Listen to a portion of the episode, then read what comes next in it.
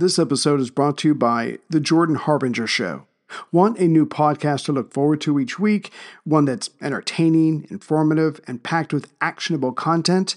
You know you do. And that is The Jordan Harbinger Show, a top notch podcast named Best of Apple in 2018, and has only gotten better. Jordan goes deep with fascinating people, from authors and scientists to mobsters, spies, and hostage negotiators. During his discussions, Jordan pulls out tactical bits of wisdom for you to use to become a more informed, critical thinker. You'll learn and have a good time. He's very easy to listen to. My two recent favorites are episode 972, Mustafa Suleyman, The Coming Wave of Artificial Intelligence, and episode 843, Elie Honig, How the Rich Get Away with Crime. You can't go wrong adding the Jordan Harbinger show to your rotation. It's incredibly interesting. There's never a dull show. Search for The Jordan Harbinger Show. That's H A R B as in boy, I N as in Nancy, G E R on Apple Podcasts, Spotify, or wherever you listen to podcasts. You know, some people enjoy composing their own music, chord by chord, and others are happiest when they come across that one perfect song. Work is not a lot different than that. Whether you prefer building your own workflow or using a pre made template, with Monday.com, you and the team can work in a way that's comfortable for everyone. Tap the banner to go to Monday.com and build your own amazing workflow or find an awesome template. No judgment.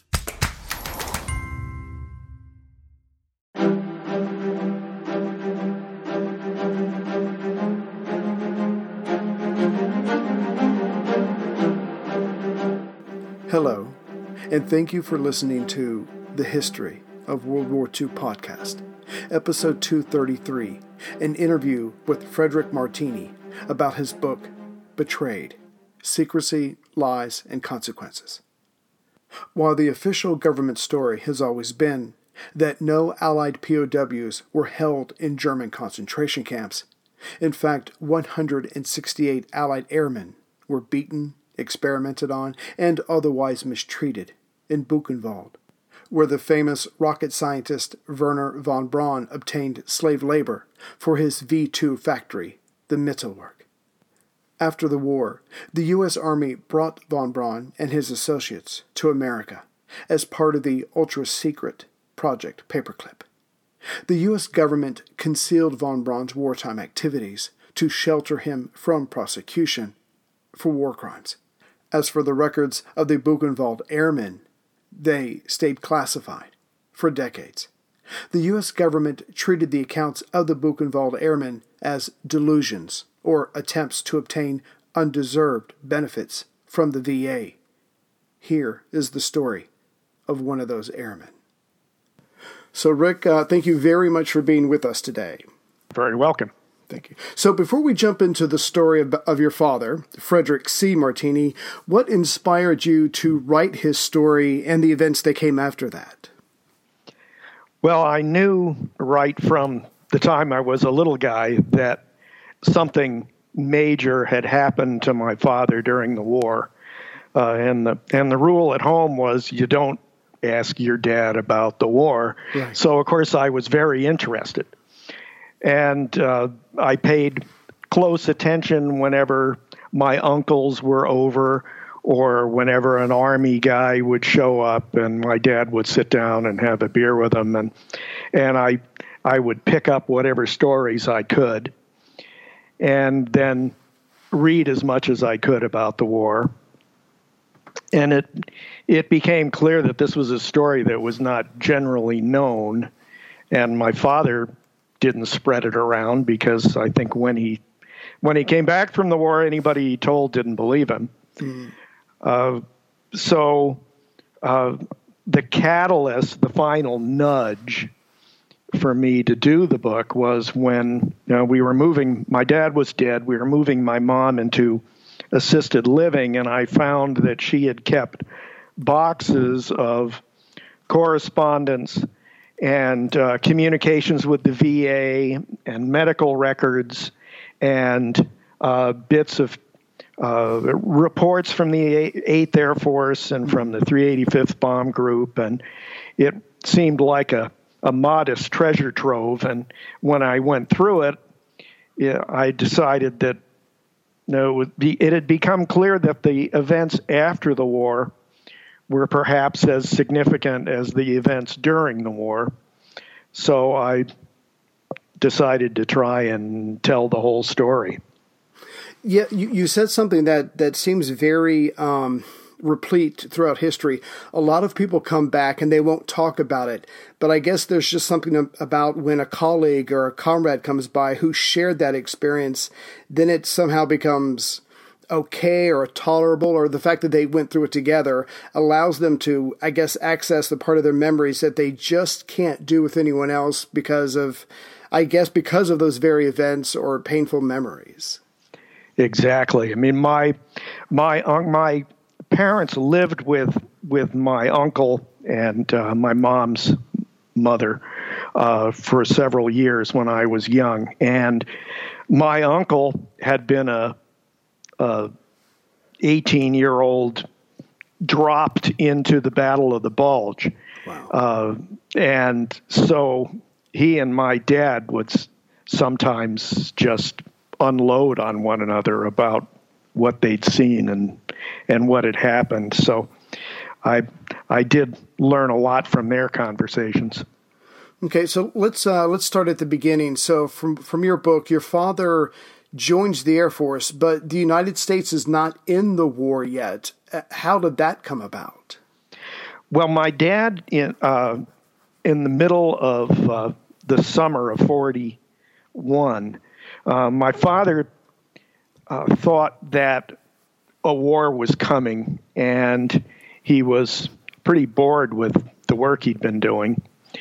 And he decided that he would enlist, and then whenever the war came, he would already have some time for training and have a little bit of seniority, and he might do better than uh, he would waiting until he got drafted.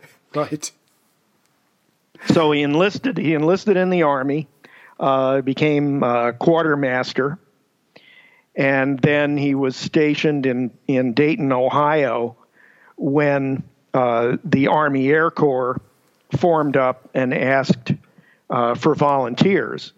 And as my father told the story, he heard that the guys who signed up for the Air Corps got really good food and and that that meant a lot to my dad. He was kind of a hungry guy, and uh, and so he signed up, and uh, uh, because he didn't have a college degree, he was tracked into uh, other areas. He was uh, very uh, mechanically inclined, so he went through flight engineer, marine, I mean aerial mechanics and and gunnery, and he became uh, a waist gunner, mm-hmm. left waist gunner for B-17s.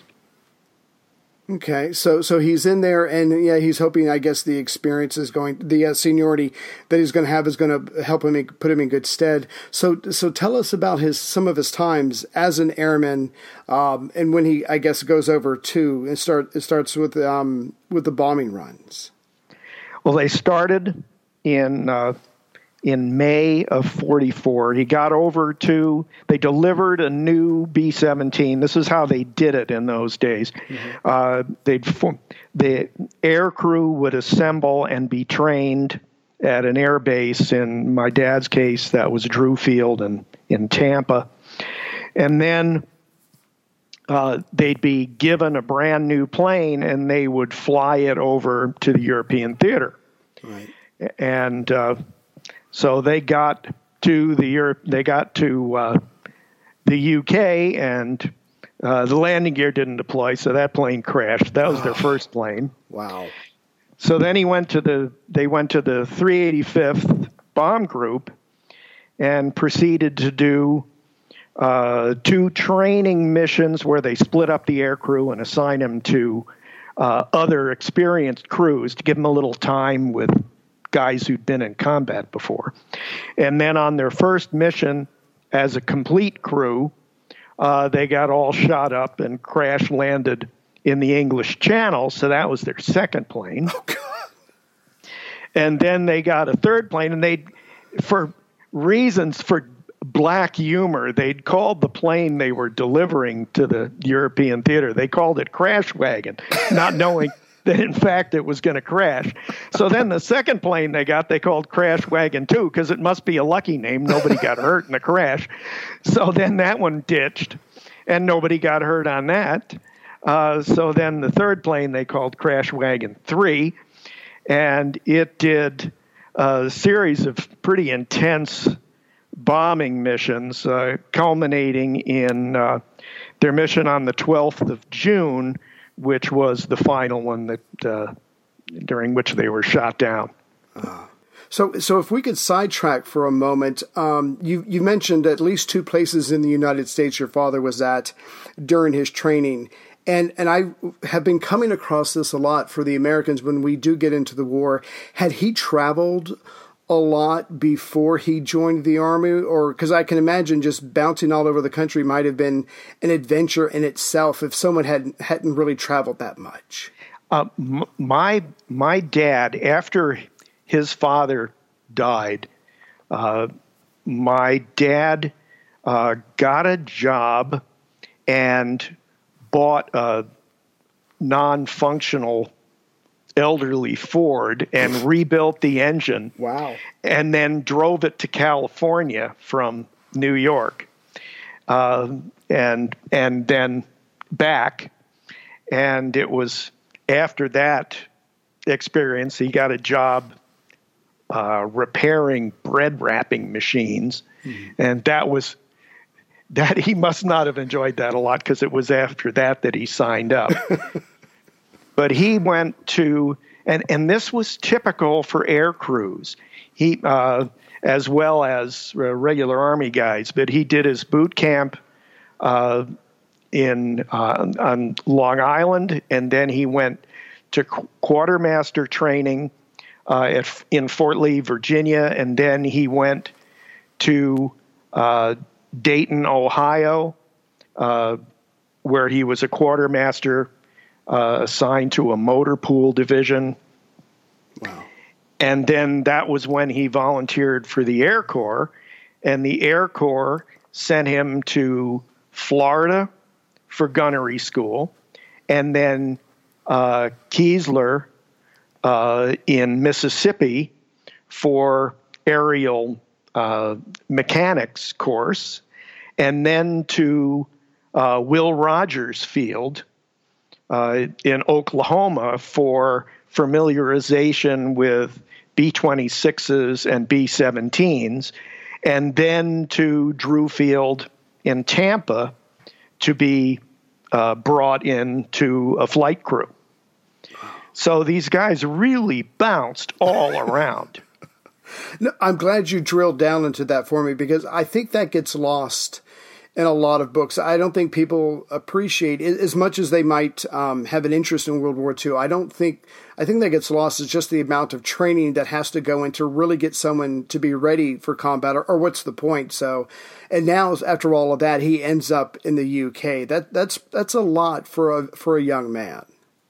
Yes, yeah, and and he ended up at uh, at the 385th, which was in Great Ashfield, which is fairly remote, and it was a dry base, so he was really bored there. but they they were doing missions, either re- combat missions or training missions every other day. So he didn't have a whole lot of time to be bored. Yeah, that's a good point. So I'm going to ask you to describe the events that leads up to his um, to his being shot down. But I imagine that for him and for everyone else, even though they're young, they're they're physically, I guess, peaking as an 18 or 22 year old or, or whatever the age. But just the grueling schedule of all these missions that they go on has got to be taking their toll, and they've got to be looking towards doing, I guess, X amount of number of missions so they can finally go home or at least get pulled back some. When when they arrived, uh, they were told that uh, they shouldn't worry; it would soon be over. Uh, they would either uh, be dead, a prisoner of war, or they'd get there. Originally, it was 25 missions, and then it went to 30 missions, mm. uh, and and then they could go home. Wow. Uh, so there was there was an expectation right off the bat that this was not going to be a cakewalk. Right. So so on the day that um, that they go up and, and shut down, are they in their third plane? I'm trying to remember. I'm trying to keep all the planes straight in my head. Yeah, they're in Crash Wagon Three. okay. Uh, and uh, and they've got a new uh, navigator who had done uh, at the time it was 30 missions that you needed, and he'd done 29 missions with another air crew, and then he'd gotten uh, the flu or stomach problems, and he'd been pulled out of line, and his crew finished their tour and went home. Oh. So he had one more combat mission to do. So he was the new guy in the crew, and uh, they were the the uh, high element of the high group, and they were uh, tail end Charlie, which means they were the guys in the back who didn't have a bunch of aircraft all the way around them to wow. offer offer shielding. Mm-hmm. Uh, and they were uh, coming, uh, passing south of Rouen and got hit repeatedly by anti-aircraft fire, and and the uh, plane uh, caught fire, lost engine. Uh, they dropped their their bombs to lighten the plane, but then they got hit again, and another engine quit, mm. and they pretty much knew it was it was going down. So uh, Lieutenant Jackson, the, the pilot, gave the order to abandon ship. My dad at that point had been hit by flak, so he was only semi conscious. Um, but they disconnected disconnected from the plane's oxygen supply and and ditched their flak gear and got their chutes, uh, used their emergency bailout oxygen, uh, but they had to get the the waist gun, the uh, turret gunner out of the belly turret, mm-hmm. and that took time. And then when they got to the waist door, it was jammed because the airframe had twisted. Wow. So they had to beat on that, and they finally managed to get that open. And by that time, uh, my dad's uh, oxygen bottle was pretty much exhausted, and he made it out of the plane, uh, rolled over on his back, and passed out. Oh. Uh, so he he did come to uh, before hitting the ground, which was a good thing for right. me because I wasn't born yet. Uh, and he he rolled over, saw a church steeple coming up at him, and deployed his chute, and then uh, went sideways and did a hard landing, and uh, got picked up by a, a supporter of the French resistance and sheltered. I would imagine that since he pulled his chute so late compared to the other crewmen, that he's not going to be in their same area. Correct. And of the 10 men in the crew, my father and his his friend Sam Pennell, who was the other waist gunner, mm-hmm. they had decided to delay opening their chutes intentionally. So my dad would have delayed even if he'd been conscious, uh, although he wouldn't have delayed quite as long. Uh, so Sam and my dad opened their chutes late, and they were both picked up by the resistance. Uh, uh seven of the crew were uh, had deployed their chutes immediately. They were spotted from the ground, and they were picked up on landing by mm. the German army. And then the navigator who was on his last combat mission in several respects. Uh, his chute didn't open and he was killed on impact. Oh. And I imagine he was, and I'm only guessing, but I'm imagining he was in his 20s, probably very yes. young. Oh my God. Yeah. yeah. Okay, well, so at least your father, even though he's wounded, he's been picked up by. I, was it just French locals, or was it resistance units? Or yeah, it was a French farmer. Okay, uh, who who uh, helped him out of his uniform duds and his parachute, and then uh, put him in a, a mule-drawn water cart, mm-hmm. and and uh, and then took him to uh, a family who were active in the resistance to shelter him while they notified higher ups in the resistance cell that they had a downed airman. That takes a lot of courage because I have to imagine that the Germans are everywhere and I guess, you know, patrols or roaming or whatever, that had to be very a very intense time for, for everybody involved. Definitely. Uh, the it was not a good thing to be caught sheltering a downed airman. Right. Uh, so, uh, but the uh, the fellow who who uh, collected him had uh, English grandparents and uh, could speak a little bit of English mm-hmm. and was definitely not uh, sympathetic to the occupying forces. So he was going to do what he could.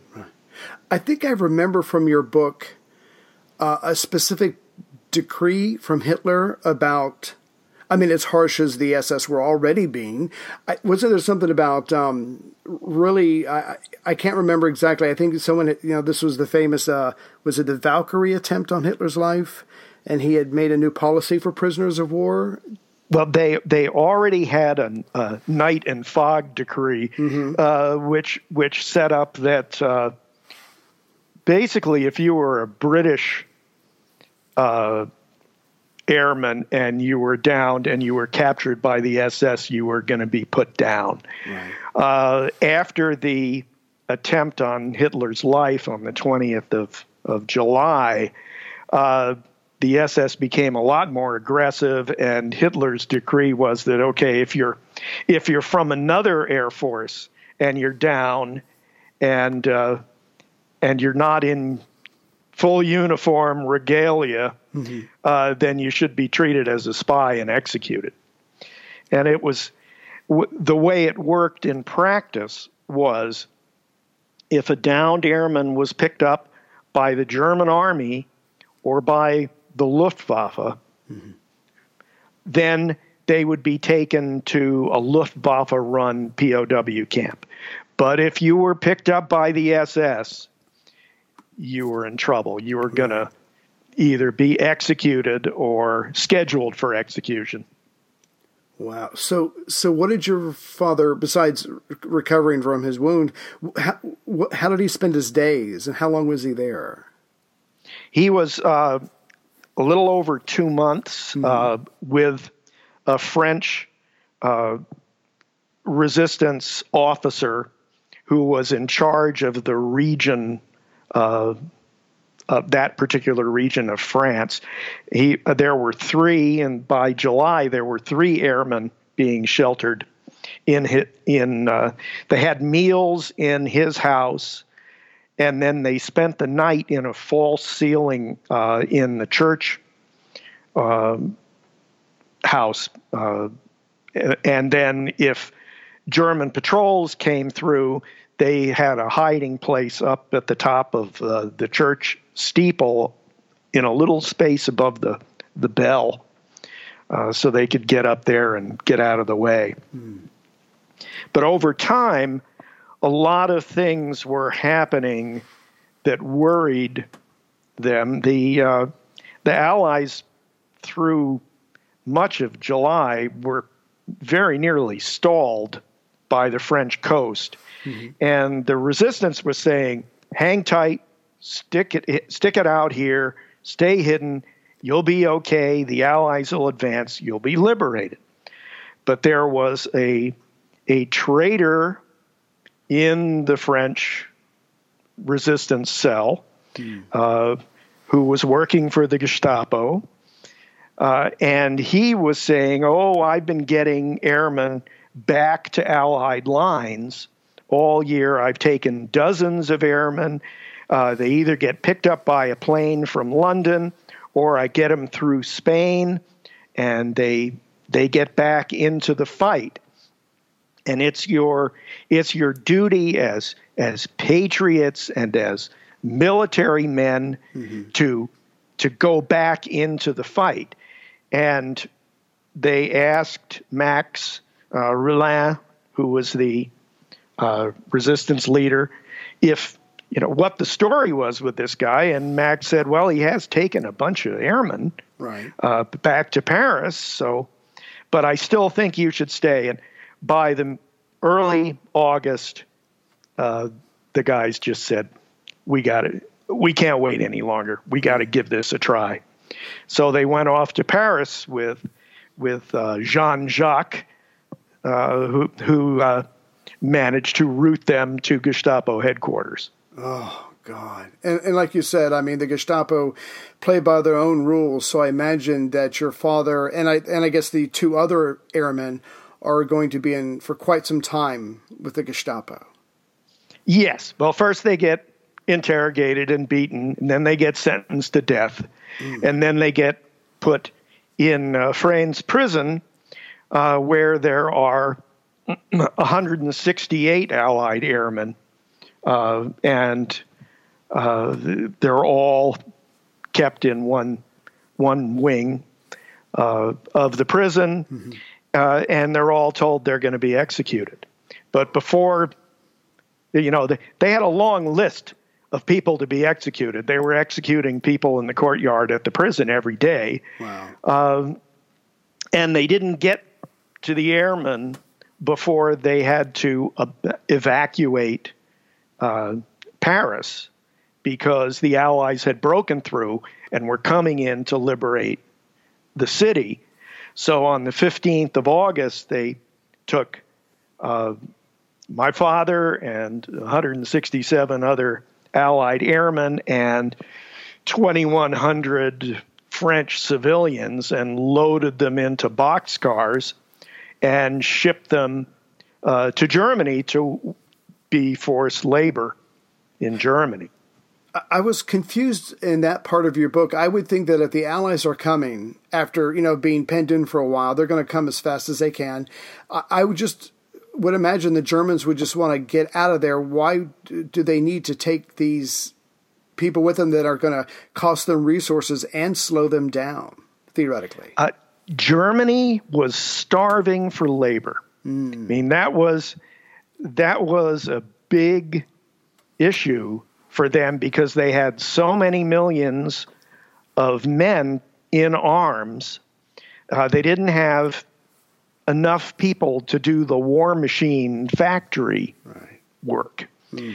And in addition, the SS, who controlled these prisoners, uh, they were paid by the German government a per diem for the work that they did. So it was economics. So, okay. So there's an economic drive here too. Right. Wow. So so so they so they are loaded up on the train with the guys and they're moving across, I guess, uh, eastern France, or they're trying to. I guess they're going back to Germany. And do they go directly to Buchenwald? Uh, they they pause and detach the cars that held women mm. and send them to Ravensbrück. Okay. And everybody else goes on to Buchenwald. So um, I think you said earlier that when your father, after he parachuted, he switched out of his uniform. Um, how is he going to be classified or treated at Buchenwald? Well, he he should have been by the rules. He still had his dog tags mm. and his IDs, uh, but the SS said, "Hey, you could have gotten those off a dead flyer. Right? You're a spy." So. Uh, they were not going to pay any attention to that. Hey everyone, Ray here. I've been using Yahoo Finance, our sponsor today. And like many of you, I think about my golden years, and I hope they're golden.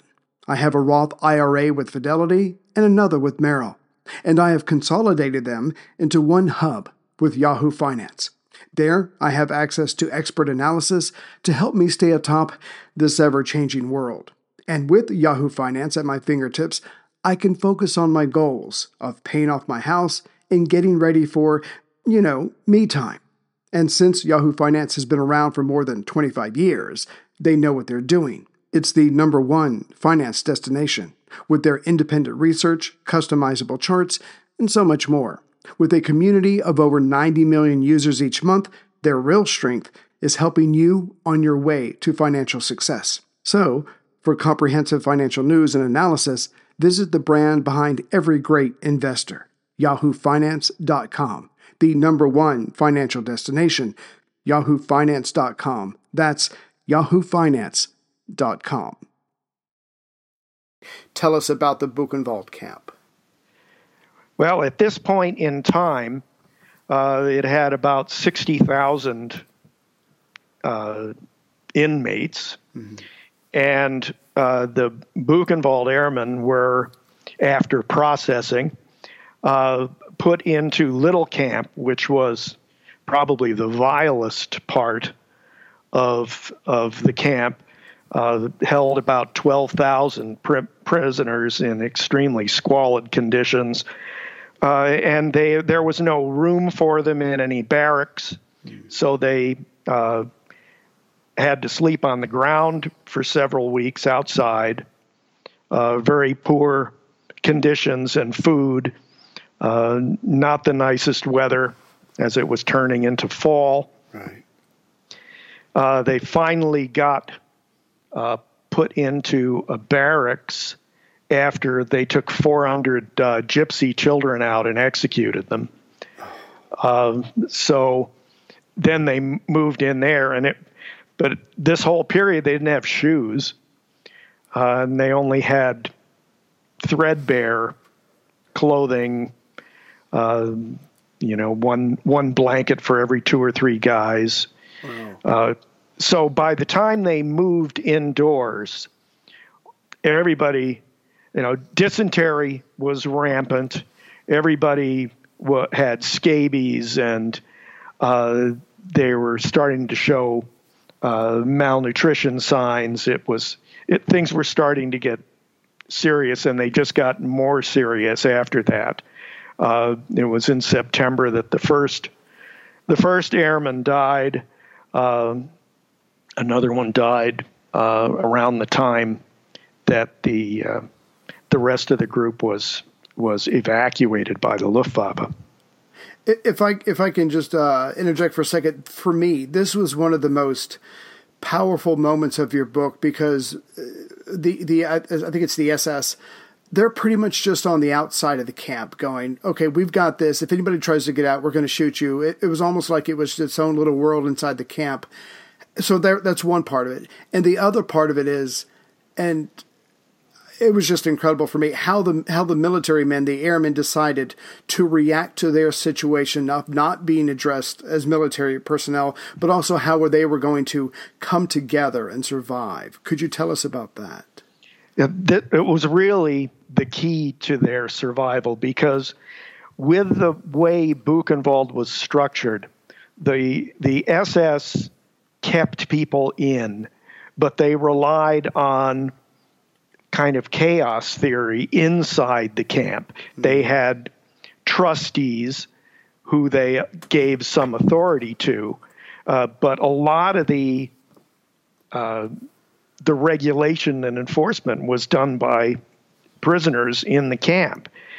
And their first night, it was extremely chaotic.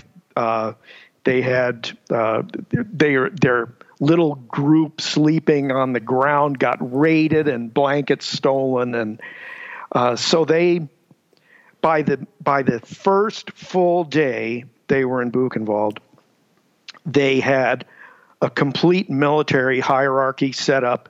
They knew who the senior officer was, mm-hmm. and he was a, a, squadron leader from the Royal New Zealand Air Force. He had lieutenants who were, uh, there was um, one from uh, Britain and one from the US and Canada. And then the men were divided into squads. So they, and the squads were organized uh, in the event that they might have a chance to escape. Mm-hmm. Uh, the squads were tentative uh, potential air crews. So it was really well thought out on the on the fly. Right. And and they marched everywhere. They had a watch schedule, they had assigned duties. The men were kept busy, they were kept organized, and that shielded them both from uh, feral prisoners and from uh, excessive abuse by the German guards when the when the SS guards would show up. Yeah, I just would imagine having things to do, having an organization, even if it's just you and other people making it up on your own, gave the men something to do, something to think about. They had duties to perform, and it probably stopped them from losing all hope. Yes, hope. hope was, imp- you know, if you gave up, they saw that. They saw prisoners in the camp who would just give up and die. Uh, and they weren't, that wasn't going to happen to them. So, so you make it abundantly clear that the quote unquote rations they were given were absolutely pathetic. There's disease that's rampant. They're hardly being fed anything. I imagine they're dropping weight fast, uh, fast, dropping strength fast, and and there's going to be some repercussions for that very quickly at their at their time in this camp.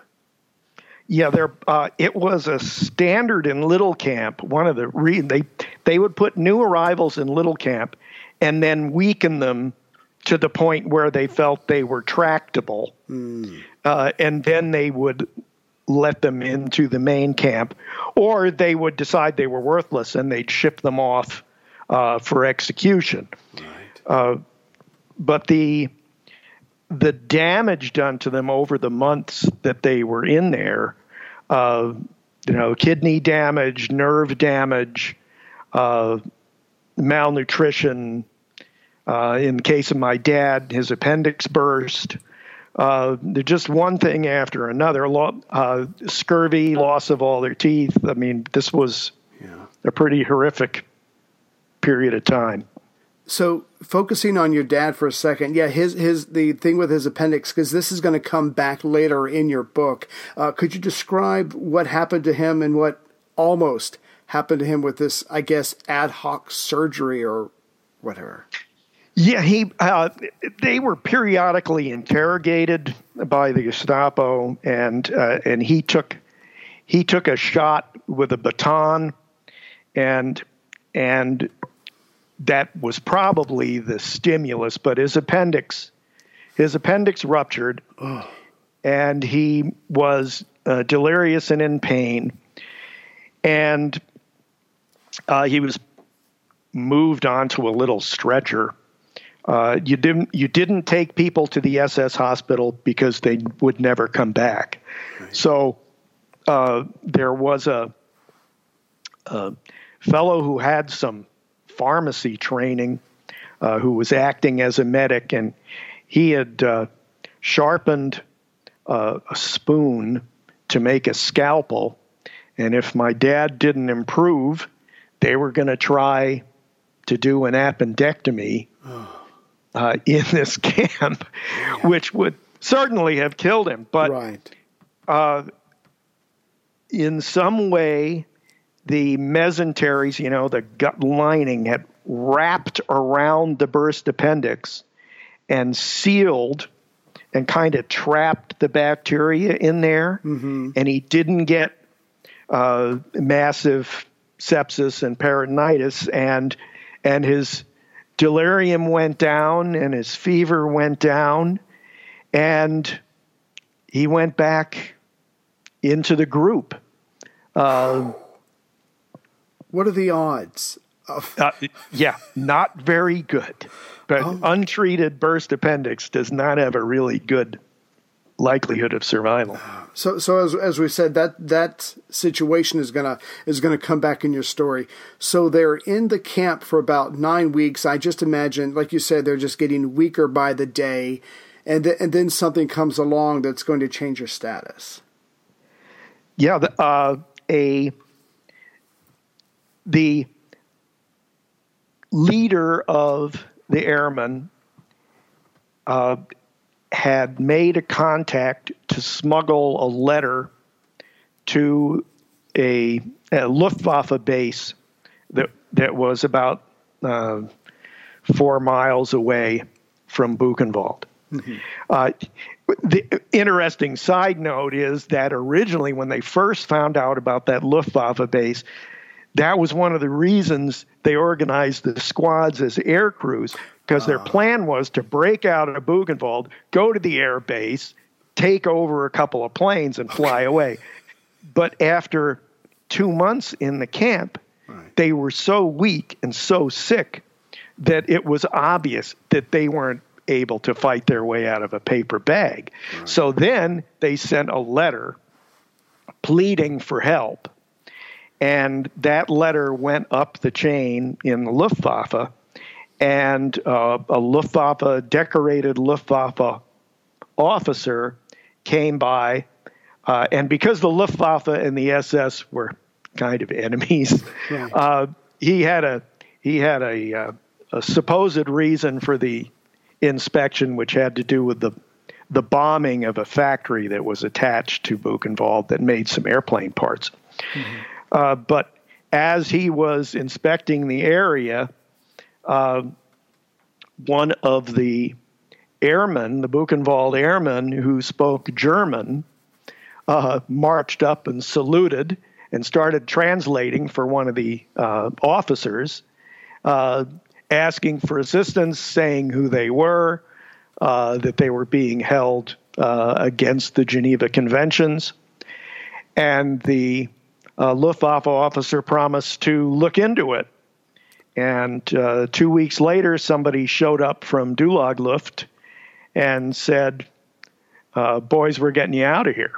Wow. Yeah, because this is illegal. I mean, I know we're talking about Nazi Germany, but treating these military men like civilians or like spies, especially if they're not spies, is, like you said, is, is against the uh, convention. So I, I guess maybe the SS were just thinking it's just a matter of time before they're all dead anyway. So why do we care?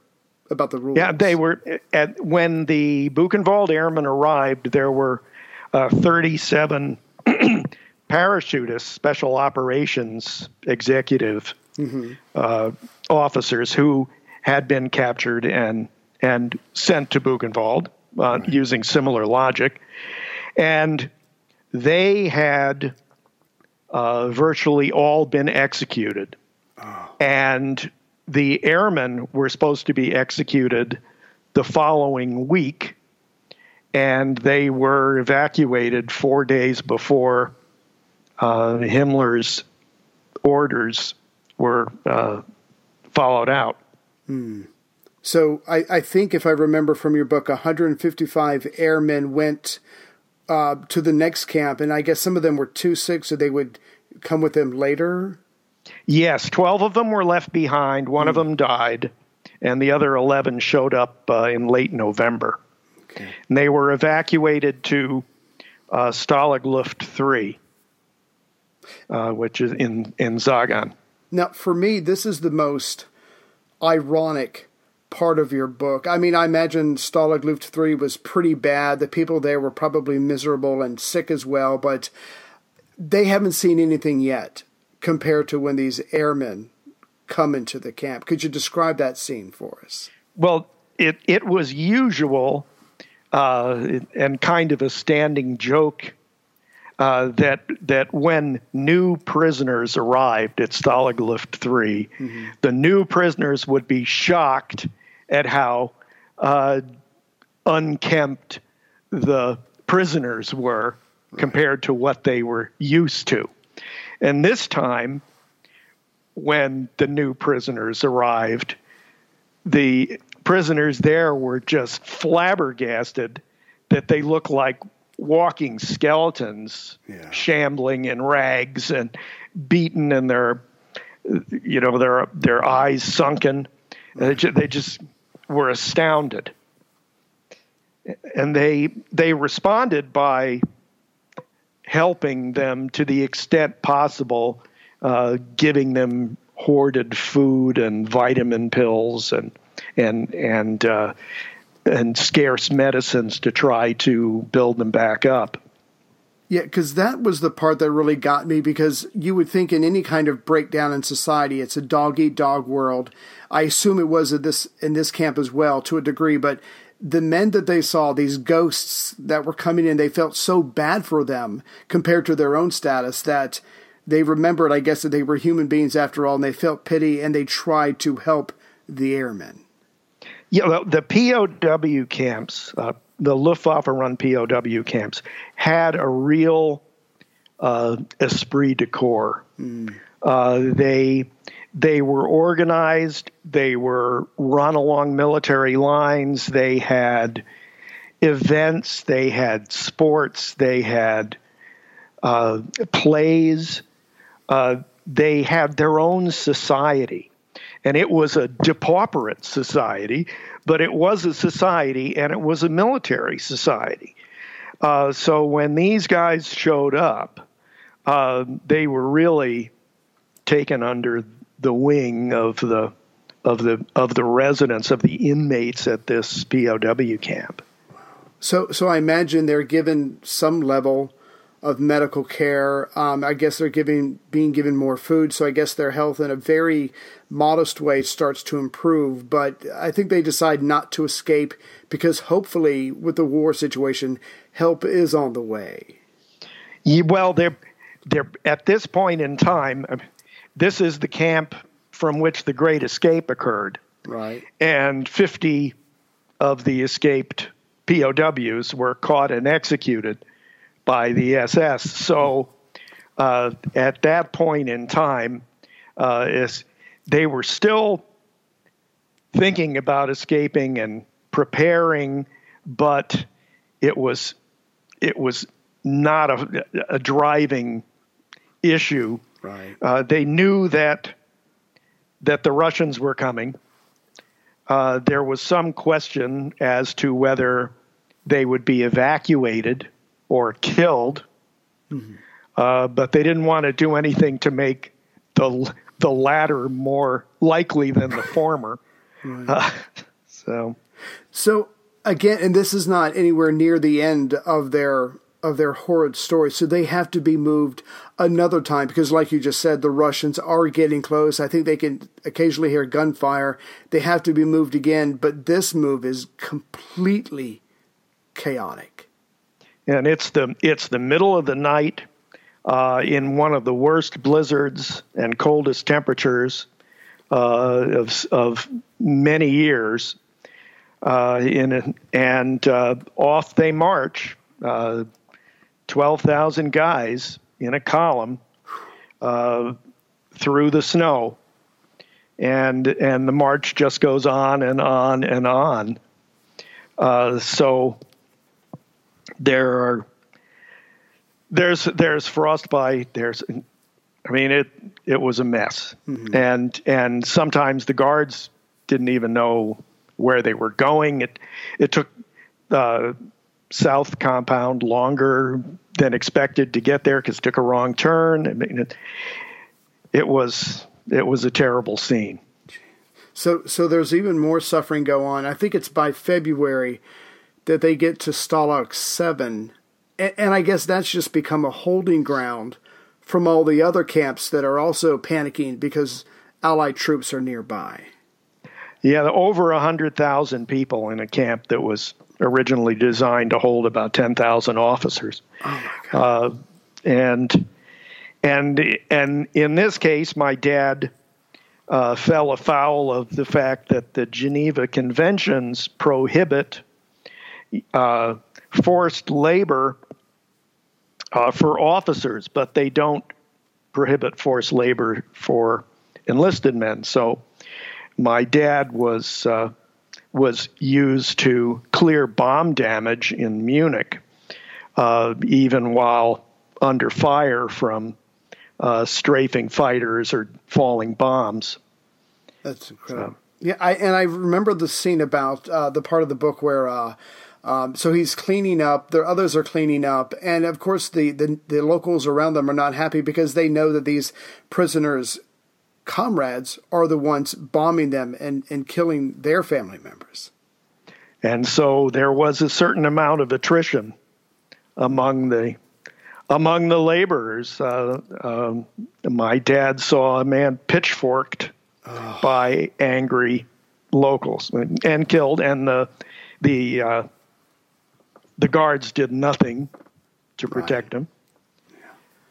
Now, I, I, um, I, I can just imagine the chaos, um, and I think this is before April. But your father and a couple of other men figure out how to kind of trick their way out of some of this work because it is dangerous going out there where the locals can get their hands on you.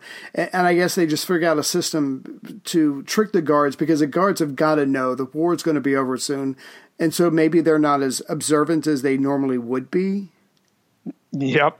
Well, my dad figured out they they would come in about five in the morning with dogs into the into the barracks units to grab people to put them on a train to go to Munich to work all day and then come back late at night.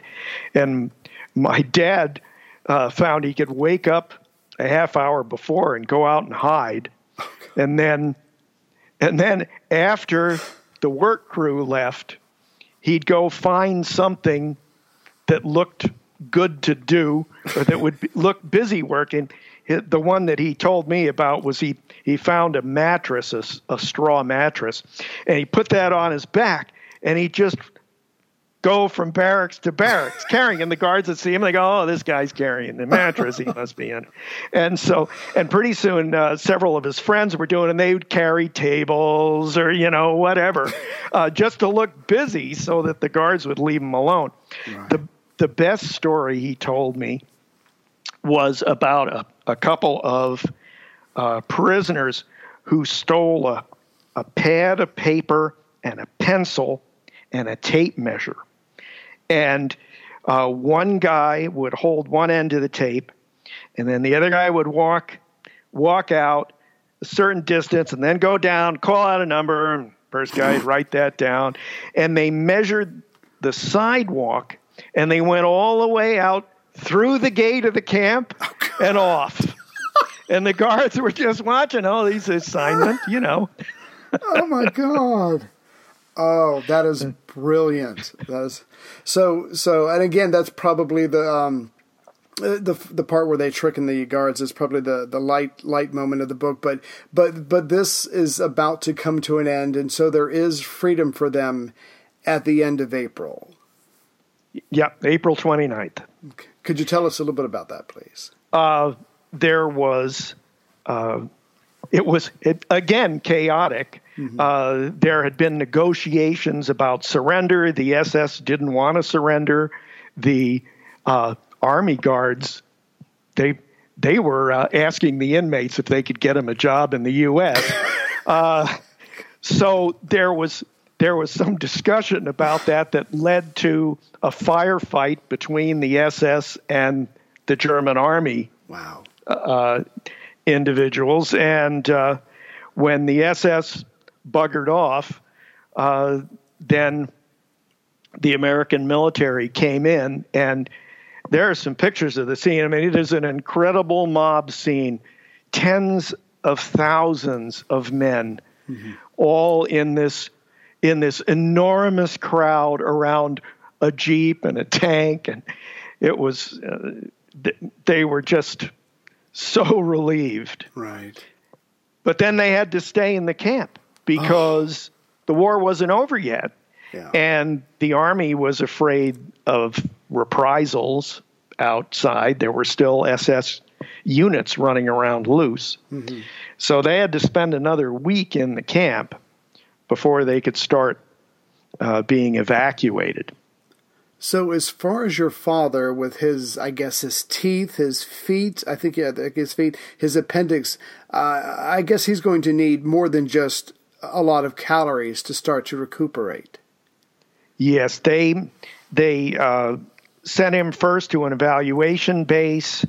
Uh, he was there for a time, and then he went on to uh, Camp Lucky Strike, and he was held there in the hospital facility for several days while they attempted to fatten him up. Uh, whereupon he stole a gun and went AWOL. So.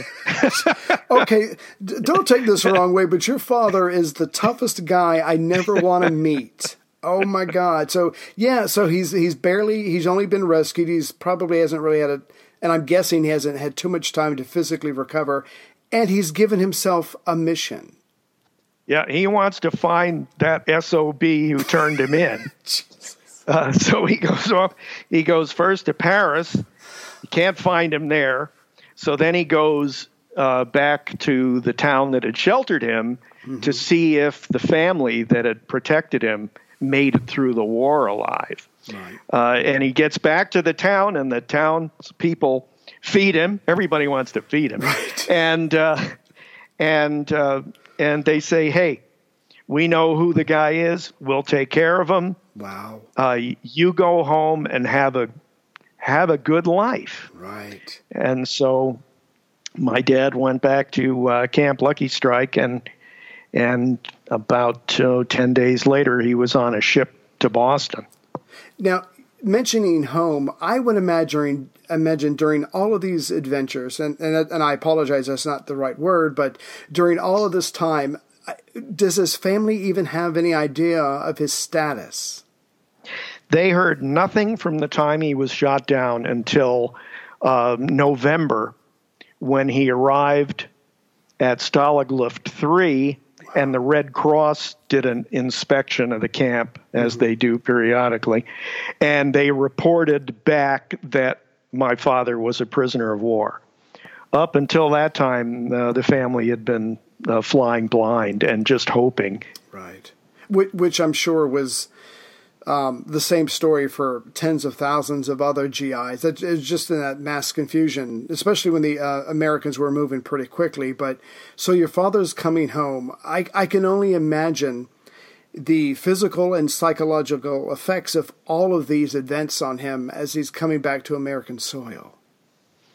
Uh, he was he was so glad to be home, but on the other hand, he had a lot of trouble dealing with even simple things. Uh, a car, if a car backfired, he would dive under a desk or under a parked car, or, right. Or you know, he was subject to uh, the shakes. Uh, any any hint of a of a uniform, mm-hmm. uh, his first response was that it was the SS. Uh, he just he was so rattled and he was in such pain with his feet right. uh, that it, it, he was really debilitated. Yeah, and and a lot of it continued for at least six years.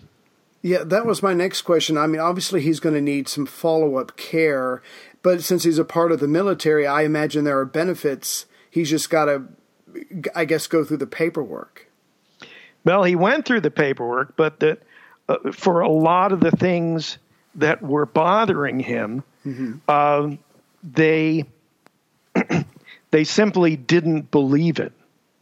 Um, he had been debriefed by the OSS and by Army officers, uh, as had the other Buchenwald airmen. But all of their records were deeply classified. And so when the VA went to the Army and said, This guy says he was in Buchenwald. And the Army said, Oh, we don't know. Right. And so the VA decided that he was either delusional or gold bricking. So they were only willing to deal with uh, and credit him with psychological problems wow. and took his physical problems as either imaginary or psychosomatic that's but this is the man who grabbed a who stole a 45 went looking for a spy so i imagine he's not going to take this denial very well no he didn't.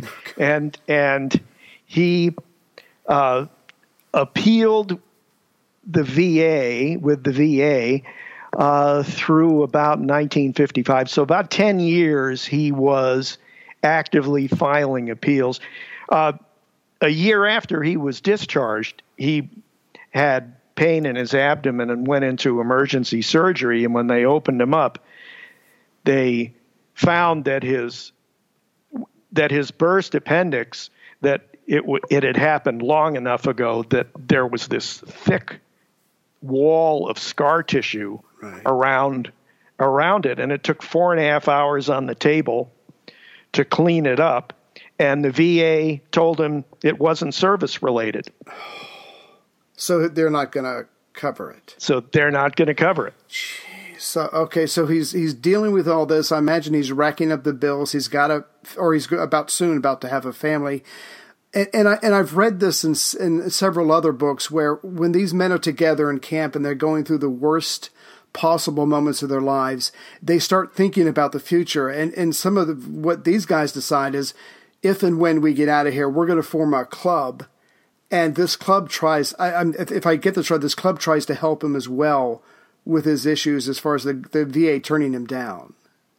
Well, that the club couldn't get formed until the names and addresses of the members of the club hmm. were declassified. Right. Because the the KLB club or the Concentration Lager Buchenwald Club was established the second or third day that the airmen were in Buchenwald. And they said, "Oh, we'll get together and we'll we'll have meetings and you know we'll we'll tell stories about how lucky we are to be alive and mm-hmm. and then after the war because all their records were classified and all the information of Buch, about Buchenwald was buried uh, they had no way to contact one another and so it wasn't until I think it was 1984 somewhere in the mid 80s mm-hmm. that uh, there was an effort to start putting the band back together and uh, and linking people up so that they could have some some assistance, mutual support. And it never really did help with the VA, but it did uh, stimulate an attempt to correct the historic record that said that there had never been any uh, POWs in concentration camps. Right. Although uh, that effort failed uh, three times. Um, but still, that was a big push for the KLB club while it was while it was active. Yeah, I just have to say this this was the part of your book where I was viscerally getting mad um, at our government. Just I, I, for whatever reason, and maybe you know, maybe you don't, but they're just being shut down or denied, even after appeal after appeal. And by now, I imagine at this time, a lot of the people involved, the the airmen themselves, are probably dead. But it just kept getting shot down. I guess trying to release all the records, or, or at least to admit that these airmen were in Buchenwald. Yeah, it would be it would be very nice for the families, right? Uh, to have some official recognition of the fact that that these men were not delusional liars. Uh, I'm sorry, I was going to say, do you? And please, please, if you want to continue with that, mm-hmm. but yep. why do you think the government is denying this fact? I mean, I, I can't, I can't see the world ending if they admit, yeah, these guys were in this camp. Yeah, uh, why they deny it now, or as of the last effort to get a resolution passed honoring them, was in 1999. Wow. Uh, and that was killed in the Senate Judiciary Committee. Mm. Uh, they they passed a resolution for country music, but they didn't.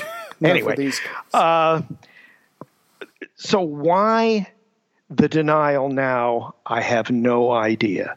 Mm. earlier, it was all tied into protecting uh, the uh, the rocket engineers, uh, principally Wernher von Braun, uh, who was a, a, visitor to Buchenwald to select slave labor and who had been there uh, within weeks of when the airmen were there and who my father was sure he'd seen mm-hmm. at Buchenwald. Uh, the U.S. government created a completely fabricated history for von Braun, right. uh, and that as part of that, all the records from Buchenwald were classified. Uh, the prosecutors at the Buchenwald war crimes trial was unable to name a POW, an Allied POW who'd been held there, let alone died there. Right. Uh, and the entire Dora Mittelbau trial uh, records were classified. Uh, and that was all tied up with maintaining secrecy over the the uh, treasure trove of V2 rocket parts and the recruitment of uh, V2 rocket engineers. Yeah, um, throughout this interview, I was kind of more focused on your dad because von Braun is t- um, talked about in this book as well. But I wanted to leave something um, more for, for, the readers, I, uh, you know, so they can enjoy more than just what we've talked about because there's so much more in your book. But um, we can go in any direction that you want to go. But do you know if some of the other governments, the other countries, have um, still suppressed this information? Until uh, the 80s, uh, all of the Allied governments deferred to the U.S. Ah. because the U.S. The U.S. was responsible for the Buchenwald war crimes trial. So all of the depositions and documentation held by other Allied countries came to the U.S., whereupon it was s- sorted uh, and and uh, suppressed as needed.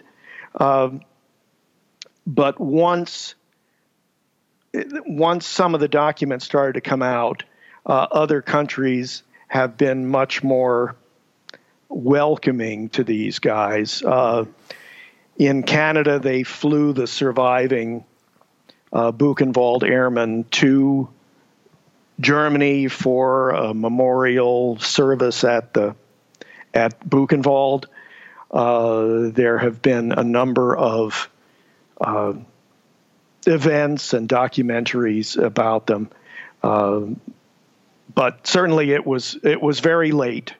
Right. And it was after most of them, because a lot of the men died earlier than my dad. Mm-hmm. Uh, so, uh, and now I I only know of maybe three airmen that are who are still alive. One of them American. Wow. So, yeah, there's still a long way to go. Uh, Mr. Martini, thank you very much. This book has some of the best examples of what humans can do under incredible, incredibly bad conditions, horrid conditions. And then there's other parts where, like with the, the Senate Judiciary Committee, when people are less than noble. And it, it's just, it just, it was a very, it was a very intense emotional roller coaster reading this book. Uh, is there anything, as far as people who are going to read your book and learn about the airmen, is there anything they can do to help create or, yeah, I guess, um, correct the story of the Buchenwald uh, Airmen? The main thing is to is to read it and think about it, mm-hmm. and and help increase awareness of the situation. I would dearly love to see another resolution push through Congress to acknowledge these men. And I would really like to have uh, the the uh, NASA official history changed to reflect the actual wartime history of Wernher von Braun and the other rocket guys. Uh, and since the resolution failed three times when the airmen were alive and there were congressional members involved, and the VFW was involved, and the Foreign Legion was involved. American, I mean, American Legion.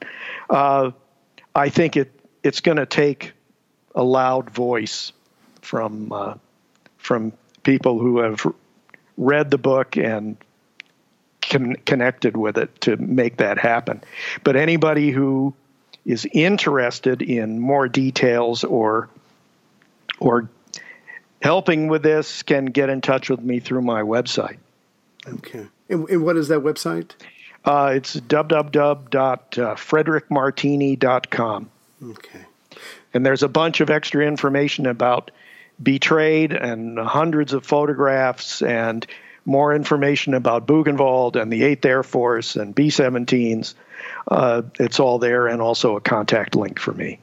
Yeah, we we have uh, we have not covered so much that's in this book. There, there's so, certainly so much more to it.